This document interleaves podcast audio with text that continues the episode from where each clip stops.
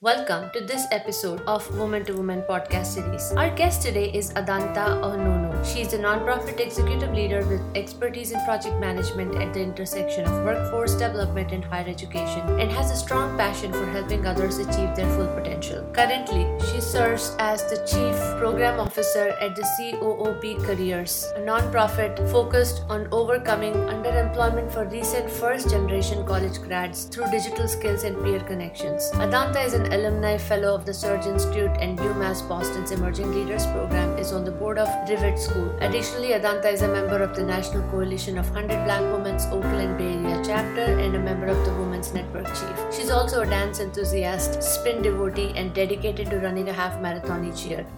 Hi, Adanta. Welcome to Woman to Woman podcast. So happy to have you with us here today. Thank you so much, Divya. So happy to be here. You are based in California, actually very close to me. Yes. So I've been here for about five and a half years. So I actually grew up in Arizona and then uh, went to the East Coast for uh, undergrad for college and then stayed there a number of years. Um, survived all the snow on the East Coast and spent a little over 10 years there and then uh, moved out to the West Coast about yeah five and a half years ago. So it feels now like home because it's been a while, but I've gotten to move around from coast to coast over time. Growing up, what were some of the things that people who really inspired you? Yeah, definitely. Oh, I have so many. Well, first say so definitely my parents. Um, my parents are both immigrants. My mom is from Uganda. My dad's from Nigeria, and they both just from day one have just demonstrated such a strong work ethic. And I think that is something that is like in the blood of and the genes of me and my siblings. And I think we've shown up and demonstrated that same thing. And they consistently were working um, a number of hours late nights to ensure that we were set up for success when we thought about our own lives and our own careers. And so that was just always so inspiring to me that they were always putting us first and just thinking about doing as much that they could to ensure that we would have lives that again would help us live fulfilling and successful um, lives and be able to get into careers that we were really excited about so i think first and foremost them.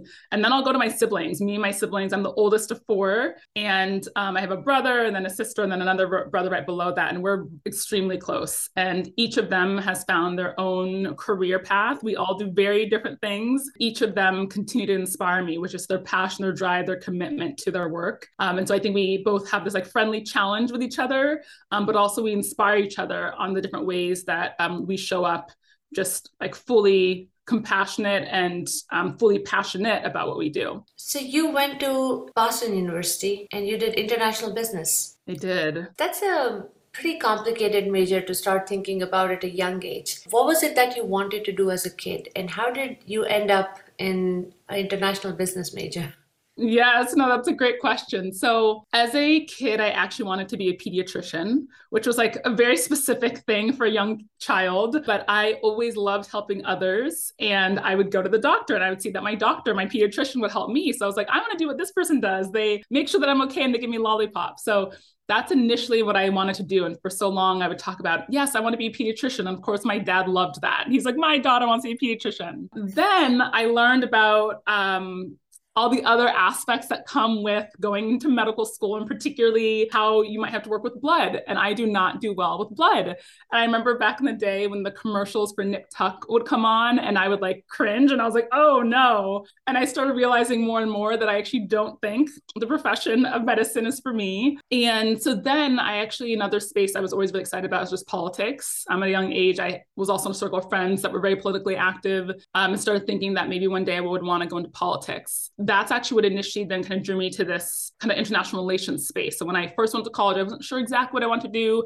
I was declared, um, I was had an undeclared major, and then I started thinking maybe I want to do something around like international politics relations. I've always been fascinated with other cultures, which I think a lot of that comes from my parents. It was actually an advisor in college at one point that I had shared. I think I want to study international relations with a minor in business because I had always heard from family friends and uh, others in my and mentors that having a foundation in business was was really valuable. So I was like, great, I would love to have that minor in business.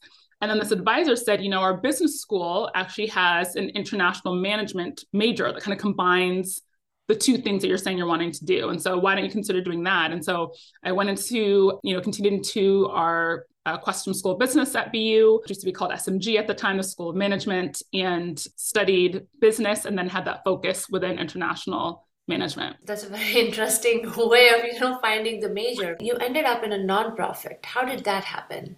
Because that, that's quite quite a distance. It is quite a distance, yes. You know, I I'm studying international management, I'm studying business, and at the time, you know, getting ready to graduate from college, and I was like, I would love it if a US company paid me to travel around the world to represent their product. Like that was like my dream. Um, and I think all of us have dreams we're about to graduate college, and then our dreams are quickly crushed and you have the reality check. And so during my uh, senior year, I started applying to different opportunities that were focused on business. And a lot of programs at the time when I was graduating, a lot of these big companies were starting to have these like business rotational programs um, in recognition that a lot of baby boomers were going to start retiring and they wanted to kind of have this new influx of uh, leaders that would come in and rotate from different business lines and eventually grow within those companies. And so um, I ended up, you know, again, I had this idea that I would travel around the world and represent a US product, and instead ended up right outside of Boston in Worcester, Massachusetts, about an hour outside of Boston at an insurance company at their headquarters. So, very different experience, but it was a business rotational program. That experience was really transformational for me for a few different reasons. One is it helped me better understand how business operates because again in this program we had an opportunity to really understand different elements um, of the business uh, two, each person in the program was placed within a specific department um, for the first like year and a half or two, and I was placed within the claims department. And initially, I was so upset about this. I was like, I don't want to be on the phone all the time. Like, I do not want to be doing this. I want to be like out talking to people, right? I want to be traveling. Um, most of the time, I'm sitting at a desk and talking to people on the phone who are really angry, right? But that was a really critical experience for me. One, I got to work with just some really incredible people, and we, I, I got to work under some incredible leaders to help me understand what effective effective people management looks like and what effective operations look like. But two, I got to understand customer service and really how to deal with difficult customers and challenging customers and frustrating customers and de-escalate situations. Um, and that was really important as it ended up in other elements of my life. Um, but then finally, the other thing was that this company I worked with was really big on giving back to the community. And so I started actually getting involved with the United Way campaign through our organization, um, through Big Brothers Big Sisters, through an organization called Collegiate Success Institute. And so I started volunteering on the side with all these different programs that this company worked with and started to find this passion for working with young adults and working with young people um, and volunteering. And I, you know, I had been pretty active in volunteering and in my community in college, but this was kind of like this next layer. Like I was choosing to do this kind of outside of my day to day work. And so when friends and family would ask me how life is, I would like rave about these young people I was working with. I was like, oh, listen, like this one woman I was working with was doing this six months ago, and look at her now. She's going for college. And my friends and family like that's great but like how how's work? I was like oh it's i mean it's whatever. But like listen this young person and i would just talk about all these amazing people and it was some mentors who started saying to me you know i think you're in the wrong field.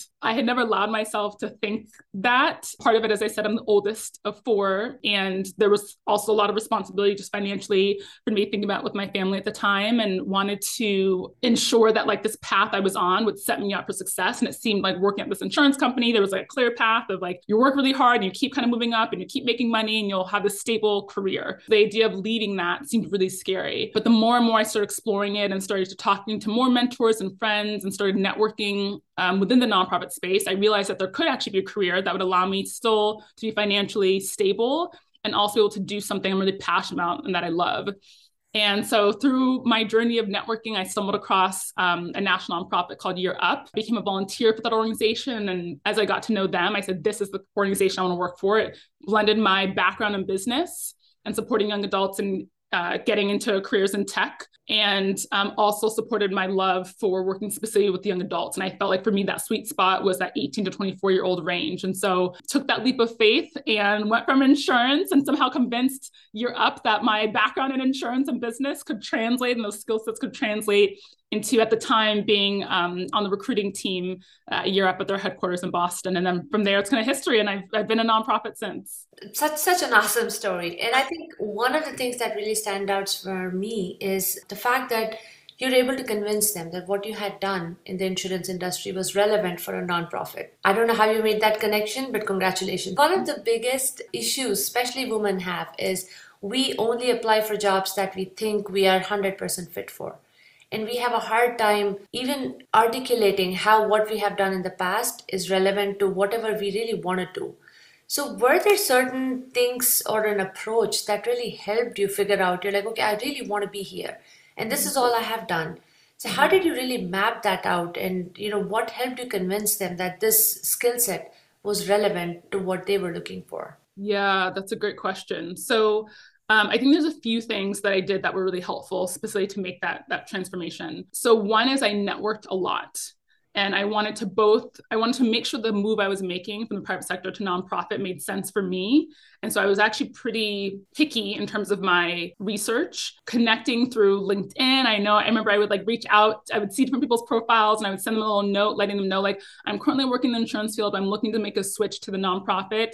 And i would love to hear i saw that you did the same thing would love to maybe spend 15 to 20 minutes hearing about your journey. Would you mind taken the time. And there's many people who didn't respond, but I actually had several people who did respond who I had no connection with, but who actually took that meeting and helped me better understand what their path was and how they made that transition. So I think that was one is like utilizing my network, but especially in LinkedIn and then within like family, friends, and reaching out and seeing if there was anyone who could connect me to folks that they knew in nonprofit to understand what that experience was like, what that journey could look like, so I could have a sense of what my career path might look like. Two is in when I was in college, uh, I had a few work study jobs, and one of them actually was within the career center at the business school. So that was actually also really uh, wonderful because I got to like understand really quickly like how to read cover letters and resumes and how to ensure that those were as impactful as possible in terms of messaging. And so through the experience, I remember one thing that I learned, you want to look at the actual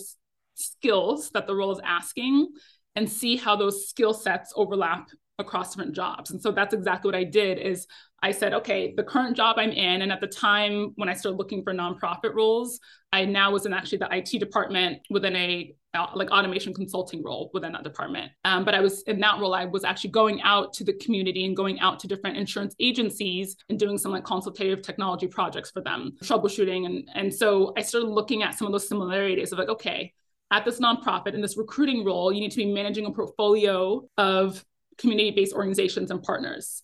And in my current role at my insurance company, I was managing a portfolio, right, of insurance agencies. And so in that, right, there's these skill sets that are aligned. You're managing a portfolio, you're managing relationships, you're building new relationships and having to maintain existing relationships. And so, like, that was like kind of point one, right? Point two was you need to be able to build a sustainable growth strategy as we think about scaling our work for and within a nonprofit at our insurance company, we're always looking about how we can increase premiums, really understand how we can add more value to the customer. And there was a lot that I had learned through that experience. And so, again, I started just looking through all these different um, lines and bullet points for the nonprofit role and seeing the actual skill sets. There was actually a ton of overlap. And so, once I was able to make that connection, when I then wrote my cover letter and then when I went to interviews, I was able to explain really directly that experience that I had. And then finally, I knew as I shared that I wanted to switch to nonprofit and I had demonstrated my commitment at that time to wanting to be within the nonprofit space through volunteerism. So as I mentioned, I had, was, had volunteered with the United Way campaign, with Big Red Sisters, with an organization called Collegiate Success Institute. You know, Year Up could see that I genuinely and I truly was committed through that additional work.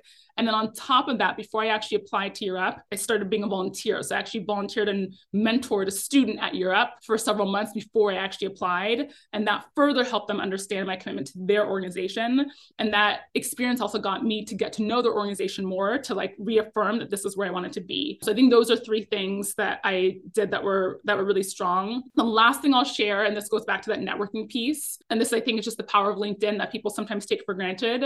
I remember when I discovered Year Up. I went on LinkedIn, I typed in Year Up, and then it showed me anyone who I knew who had any connection to Year Up. One of the professors that I was a TA for in college, I saw that she had a lot of connections to people at Year Up. So I reached out to her and we had been in touch informally over since I graduated. And I said, you know, I'm interested in learning more about this organization. Is there anyone in your network there that you think might want to take a few minutes to speak with me. And so she connected me to one of uh, the individuals that she knew. I met him for coffee and I brought my resume to that meeting. He saw my resume, he marked it up and said, okay, at Year Up, we prefer, you know, education here and we prefer, you know, this part work here and, you know, emphasize more of your volunteers in here. Um, so he, he edited my resume. He said, if there's any roles that you want to learn more about, just like let me know and I'm happy to, to share more. And then, by the way, two weeks from now, we have a Up graduation, which is when all of our students walk across stage and a lot of our partners are there, all of our staff are there, and it's a great opportunity for you to come and network. And so I took him up on the opportunity. I showed up to graduation, didn't know anyone, and networked. And it's like the moment that pit in your stomach where you're like, okay, I don't know anyone. Am I gonna like walk into the room? Who do I say? What do I say? But I just walked in and started going from different tables, just introducing myself, sharing why I was there. I'm interested in learning more about this organization and thinking of switching my career path from private sector to nonprofit. That evening is actually when I signed up to be a year mentor. At every single person I met that day, I connected with them on LinkedIn the next day, and I sent every single person a thank you note. Every single person a thank you note. And one of those people who I sent a thank you note is a person who about six months later hired me to work at Year Up. So we had stayed in contact, and she said, you know, today, right now, is not a good time to connect. We're in our busiest cycle. Shoot me an email in three to four months. Um, things will have calmed down, and let's connect and we'll see where we're at. So three to four months later, I reached out and she said, wow, perfect timing. We're actually hiring for a recruiting manager. Let's jump on the phone and chat about it. And so we spoke.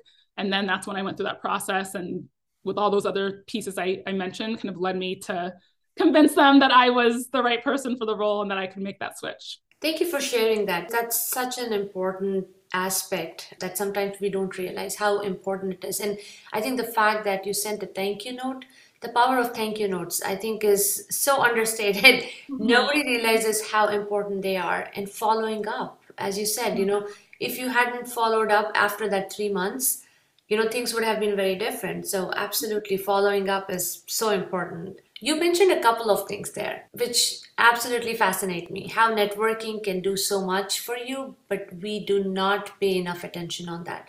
We're always busy doing things and we don't spend the time or take out the time to build that network to find the network and also to nurture the network it's not mm-hmm. just you know connecting but do you follow up? Do you keep up with them? Are there certain things that have helped you do that or is that something that comes very naturally to you? Yeah that's a great question. I love that you asked that question because um, i agree. I think the power of networking is so understated. And even the current organization um, that i'm at COOP Careers one of the big pieces that we talk about is the power of peer connections right? And mobilizing our alumni network and social capital. I think folks often think of it as such like a scary thing of like they hear networking and it's like oh i have to like talk to people and i don't know how to engage and how it feels so robotic but it doesn't have to be and i think yes there are absolutely pieces of networking that come naturally to me i've always loved people anytime i take the like clifton strengths woo is always one of my strengths which is all about like being really social like I, that feels much more naturally to me than I think it, it might to other people. So I like want to name that. And I think networking, there are specific things that you can do, even if your natural instinct is not to go walk up to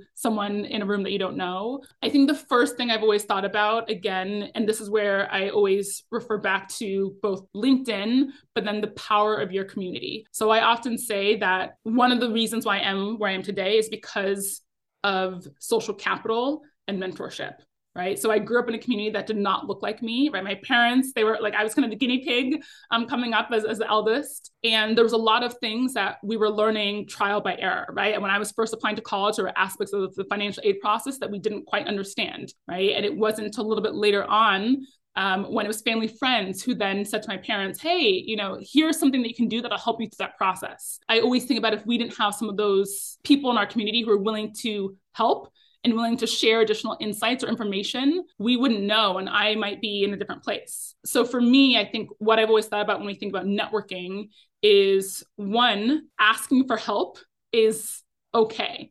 And I think, especially in communities of color, that can often feel really hard. I am constantly encouraging people to think about if you are wanting to say switch industries or going to a different field or go into your existing field, but you want to move up, it is okay and I encourage you to like feel comfortable asking for help and tapping into your network.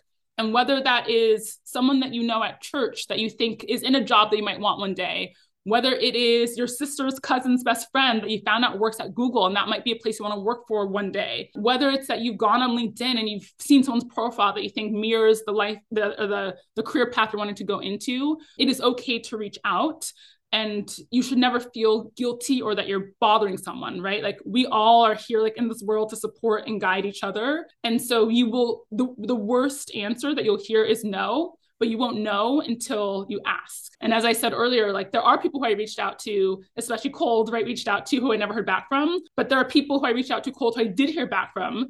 And those conversations were so critical and were so valuable to me, helping me understand. So I think that's one thing is like really starting to like pay attention to as you start to see people in your lives and say, oh, I'd love to like be in their role one day instead of just saying that, like, great. If you happen to be connected to someone that might be connected to that person, or maybe you don't know anyone who's connected that person, but again, we have things like LinkedIn that allow you to just reach out to that person. How do you challenge yourself in that way and send a brief note? Like, again, hi, my name is so and so, and I'm thinking of switching into X career path. And I noticed that you made a similar switch. Would love just to take 15 to 20 minutes of your time to hear a little bit more about what that looked like. So I think that is like one thing I always tell people is asking for help and reaching out. Like the first thing is asking. Two is if someone does take the time to meet with you, send a thank you note. And again, it can literally be three sentences. It can be two sentences, but like, hi, so and so, thank you so much again for taking the time to connect with me earlier. I really value your time. and Look forward to staying in touch. One thing I always try and do at the end of networking conversations is ask, based off of what I shared with you today, is there anyone in your network or anyone else in your network who you think I would benefit from talking to? And often they have at least one person that they'll connect you with. And the more you do that, again, your network is continuing to build and build and build and build. And then I think finally, the thing that people often have a hard time with is like, okay, I've networked. I've like reached out, I have a conversation, I sent my thank you note, but like now do I reach out to them every week? Once a month, once a year? Like, what is that like? For me, I don't think there's like any specific golden rule. What has worked for me is depending on the relationship, how kind of that conversation went, what the follow up might need to be as it relates to what we discussed. I usually reach out every six months to a year and we'll just send a, a, quick note either via LinkedIn or email, just saying, thinking of you, I hope all is well. Or, hey, in our last conversation, we were talking about what it might look like to be on a nonprofit board and I'm now in a part of my life where I'm thinking I'm wanting to do that. Are you open to taking another like 15 minutes or 20 minutes to jump on a call to talk about that or to continue that conversation? But again, for me, I would say on average, it's every six months to a year that I'm just doing quick follow up, unless you're having a conversation, you had a network conversation with someone that is going to require you to follow up more frequently because it's maybe about a job opportunity that is coming up on their team two months from now. But yeah, I would say those are primary things I think about as it relates to networking. And you also brought a really great point about mentors and mentorship. To dig a little bit deeper on that, did you seek out mentors or how did you really cultivate this group of mentors. They see you in a different light than we see ourselves and they really help you. They're your sounding board. Yes. And I love that you said mentor board because I often call it, right, my personal board of directors. So, one thing I'll say is my mentors range from a ton of different people. I think when folks often think about mentors, they think of someone who has like number of years, either in age or of experience in them. Some of my mentors, that's absolutely the case, but some of my mentors are people who I've known my entire life, or one of my best friends who I've known since kindergarten, right? Uh, what a friend who I met through the world of dance that we now have careers intersect. Through when I was first going to college, one of my advisors who uh, continues to be a mentor to this to this day. And so I think for me, when I've thought about my mentors over time and like my personal board directors, often the way I've cultivated them is as I've started to understand where there might be overlap or connection. So, for instance, one of my mentors when I was in college, um, I was a student advisor, so essentially an orientation leader for a summer, and I had a boss. And that boss was one of the first women of color that I had had the opportunity to ever work under. And that was a really important experience for me to have. And through that experience, one thing that I started to notice was that this boss supervisor was consistently giving feedback was both sharing strength feedback so i understood things that i was doing well and also was really invested and committed to giving me growth area feedback that would help me be set up for success in my career. And that is something i hadn't quite gotten before is like someone giving me like growth area feedback like actually caring to sit down and say you made this commitment to come to this meeting and then last minute you said i'm not available like five minutes before the meeting. Like here's why in a workplace that would not be appropriate and initially, of course, it stung. I was like, what do you mean? Like, why am I getting that feedback? But like, I grew to learn and to understand wow, this person cares so deeply that they're investing in giving me that type of feedback. And so I started then recognizing I could seek them out for other feedback. So when I had a project I was working on when I was in the business school and I was having uh, some challenges with some group dynamics, I then reached out to this person and said, Hey, I would love just to get your advice on the situation. They sat me down, gave me that right that guidance that mentorship and so i started finding that like there were these moments where I could start coming to this person for thought partnership. And that every time I'd reach out, and it would be probably, you know, once every few months, they were there to be able to provide me that instruction. And so while I never formally said, Will you be my mentor? we naturally kind of formed that relationship where they kind of demonstrated interest in wanting to coach and guide and mentor me beyond me working under them. And then on top of that, I felt safe enough to be able to go to them for guidance and for tips and for support. And so I think that is like one example of like how over time I've cultivated mentors as I start to recognize in different spaces of my life who is someone who I am noticing is willing to both tell me what I'm doing well and give me those strengths, but also someone who's invested in giving me growth area feedback or providing me with insights or tips as it relates to my career. And I pay close attention to that because that means that they are understanding what I can bring to table and they're also understanding what else I can do to really live my full potential. And so those are the types of people that I've then really leaned on. I've started to build that like trust in that relationship to follow up with. Again, as I shared, sometimes it's once a month, some most of the time it's every six months or so. And I'm checking in to say, hey, would love to get your advice on X. Um, and so for me, that's how I really cultivated my board of directors. And I've also known that that, that team, like that board of directors has changed over time. So depending on where I am in my life, the people who are my like, core mentors at any given time at, at sometimes shift right? Depending on where my focus is. When I was in the private sector, some of my personal board of directors looked a little bit different than when I got into nonprofit. And then when I first was entry level in my nonprofits, my personal board of directors looked different than now my personal board of directors as a chief program officer at a national nonprofit. And so for me, I think that's also something to recognize is like your mentors can mold over time. You don't need to be following up with the same people every six months for the rest of your life. Some of those mentorship relationships will naturally fade and die as you move or as life experiences shift. And some of them might stay for you for with with you forever and then others mold over time as you then step into new workplaces or new personal experiences um, within your life. Were there situations ever where you felt where you felt you were not getting what you needed to because you were a woman? And how did you navigate those situations? So yes there's definitely unfortunately been um, experiences like that. So i think there's kind of two pieces. One is being a woman, one is being a woman of color, and then the final, I think, often is like age, and people don't always talk about that in the workplace.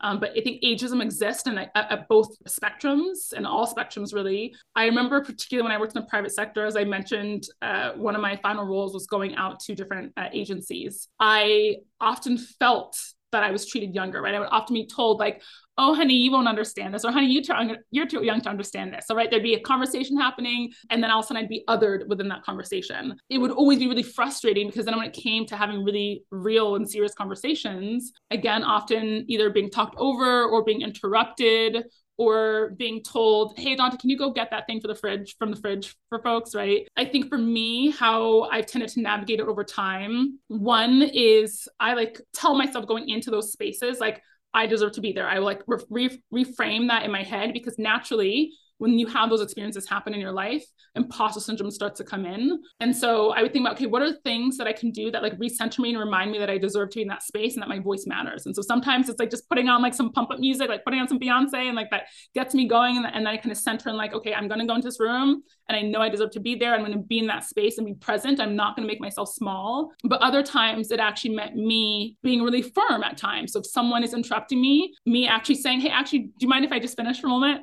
And normally the person like doesn't realize that they've actually interrupted, like, oh, I'm so sorry. Yep, sorry, go ahead. Often in our world, people, and especially, you know, we, we often see this, see this a lot within dynamics with men, right? Jumping in, I would just say, hey, sorry, do you mind, do you mind, can I just finish for a moment? Just want to, and then just even that act of me having the confidence to do that, which shouldn't be the case, but often I noticed would kind of like invite this additional level of respect that people in the room have because they understand that I understand and I value my voice and I'm willing to to speak up and own that what I'm sharing will continue, right? And, until, until I'm fully done. So I think that is one thing that's really helped. Another is, and this goes back to like mentorships and finding champions in a space. I've also had people who over time, if I'm in a space and someone interrupts me or someone jumps in, they've been like, hey, you know, actually, I think Adanta was saying something. Adanta, do you, do you want to go ahead and finish? And I've always admired how people have done that for me. And so I now try and be really conscious if I see that happening in other spaces, doing that for other people, um, especially other women, because that's a space where I think we see this the most. And then I think the the final thing I think about about as it relates to kind of being in spaces where I wasn't always being seen or heard or respected as a woman is thinking about how if I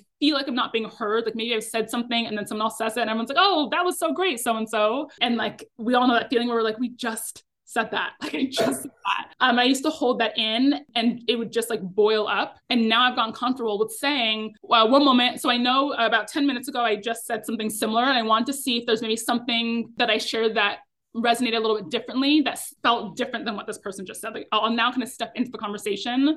And i did i will say i did have one time where i did say that and someone said adanta everyone's like calm down adanta it's fine. And that frustrated me even more because you know it goes back to everything we just shared but i have i think the biggest thing is i found my voice in saying i know i deserve to be here if someone's interrupting me saying hey do you mind just if i finish sharing and then we can go over to you. And again you most of the time folks like i'm so sorry. Yes go ahead. And that actually builds their awareness in the moment as well.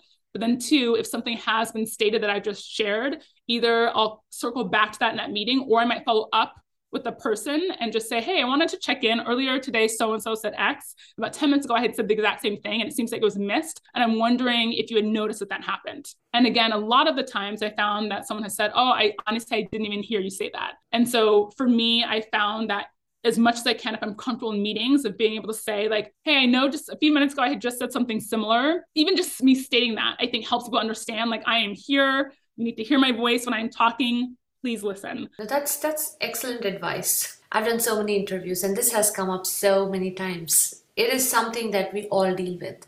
And we all have come up with our own mechanism of how to deal with it. But uh, I feel sharing that advice with all of these young listeners we have right now is so important. So they don't have to kind of work this through over the years. They at least have a package, whatever works best for them, you know, pick pick and choose.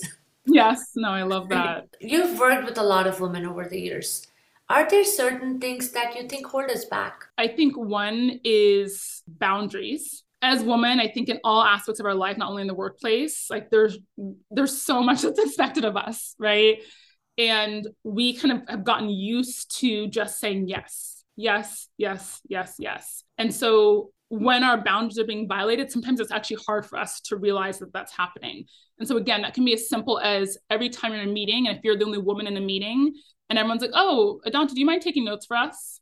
And I'm like, "Yeah, sure," because I just want to be easy. Right? I want to be accommodating. I want to be easy. But all of a sudden, all the meetings, I'm default to being the note taker. Right? I'm also one then send the follow up note, and those dynamics can play out in ways that we sometimes don't realize. Um, and so I think one is like understanding and being okay with setting boundaries, sometimes saying, like, uh, no, actually, so and so, are you able to do that for us today? Or if it's the end of the workday, and I think this also happens when women don't yet have kids, I think sometimes there can be an expectation that like oh you're going to keep working you're going to keep working or women do have kids you're going to keep working but i need to i need to go pick up my kid from daycare. Well can't someone else in your family do that right? Or what i often think about is how do we as women in the workplace like set our boundaries and know our worth and understand what our thing and be really um, intentional with what we're saying yes to. I think that's maybe the biggest thing is like being intentional at what we're saying yes to and not feeling like we have to say yes to everything to grow in our careers. So that's like one thing is being very intentional and thoughtful and creating those boundaries. And I think that connects with this piece around like uh, there's a quote that says, you know, make sure that by saying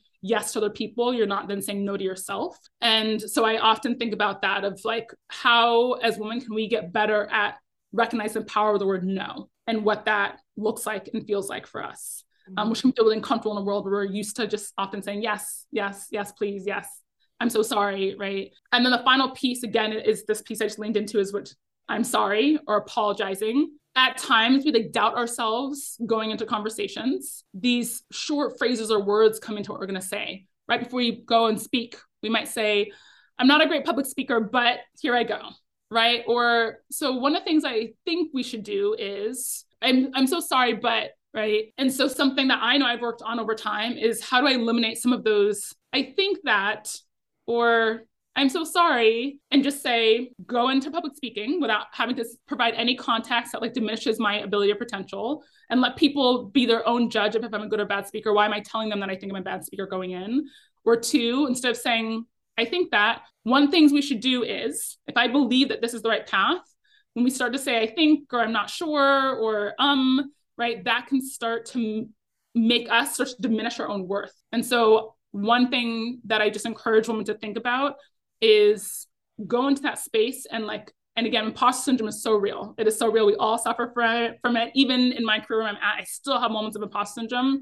But the more we can, and part of it is like even like meditating, like going to spaces, meditating and practicing mindfulness. You can go into the headspace to know I deserve to be there. That can then allow you to start to kind of remove some of these filler words or remove some of these moments where we're almost like self sabotaging ourselves by putting in thoughts into people's minds that they might not have even been thinking about, such as, well, I'm not great at this, or I'm not sure if this is when we are sure. I think that is something that I would encourage all women to do is to really think about how they are re kind of training their brain through mindfulness and meditation going into a conversation to know their worth and be able to state that as fact and not be stating these things are undermining their value and their worth. Excellent advice. Adanta, thank you so much for being here with us today. We really appreciate your time. Thank you so much, Divya. This has been so wonderful. Thank you.